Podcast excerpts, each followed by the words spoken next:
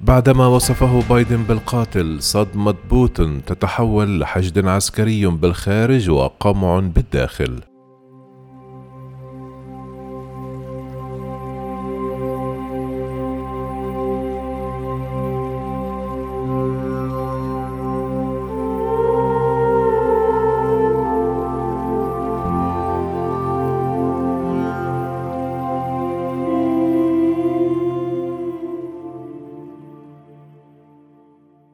تدهورت العلاقات بين موسكو وواشنطن بشدة الشهر الماضي عندما استدعت روسيا سفيرها من الولايات المتحدة بعدما قال الرئيس الأمريكي جو بايدن إنه يعتقد أن الرئيس الروسي فلاديمير بوتين قاتل.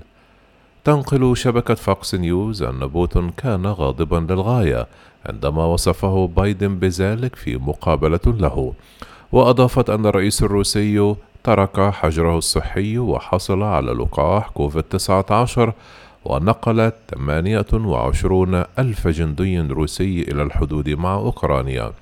وتحدث بافيل بايف كبير الباحثين في المعهد النرويجي الدولي لأبحاث السلام في أوسلو في مقابلة مع شبكة فوكس نيوز عن وصف بايدن لبوتين قائلا لقد كانت صدمة حقا وقد غيرت سلوكه كثيرا وبدأت قاذفات بير الروسية في العمل مما أجبر حلف شمال الأطلسي الناتو على الدفع بعشرة طائرات لاعتراض الطائرات الحربية الروسية التي كانت تحلق الأسبوع الماضي. في عرض نادر للقوة بالقرب من القطب الشمالي والاثنين الماضي غير بوتين دستور روسيا ليسمح له بالبقاء في السلطة حتى عام 2036 حينما سيكون عمره ثلاثة وثمانون عاما. وقال بايف الخداع شيء طبيعي إنه متلاعب أكثر بكثير من كونه محاربا. الحرب دائما ما تكون مخاطرة ومقامرة. لذلك أعتقد أنه يهتم بالتباهي وإظهار العضلات مقارنة بالبحث عن الشيء الحقيقي. ويعتقد بايف أن بوتين يولي اهتماما بالإيماءات والإشارات والرسائل أكثر من مجرد بدء حرب حقيقية ولمواجهة تراجع شعبيته في الداخل عاد بوتين إلى حرب مختلطة مع الولايات المتحدة حسب ما تقول شبكة فوكس نيوز.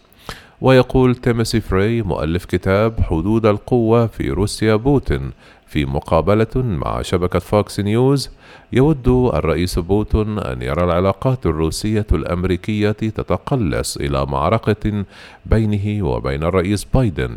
وتقول شبكة فوكس نيوز فلاديمير بوتين يشير إلى أنه عاد عبر اختبارات أسلحة تفوق سرعة الصوت في القطب الشمالي وحشد عسكري على الحدود مع أوكرانيا وقمع مستمر لمؤيدي خصمه السياسي الرئيسي ألكسي نافالني المضرب عن الطعام والمسجون حاليا. وقالت المتحدثة باسم البيت الأبيض جين ساكي للصحفيين إن الحكومة الروسية مسؤولة عن صحة نافالني ورفاهيته وسنواصل مراقبة الوضع عن كثب.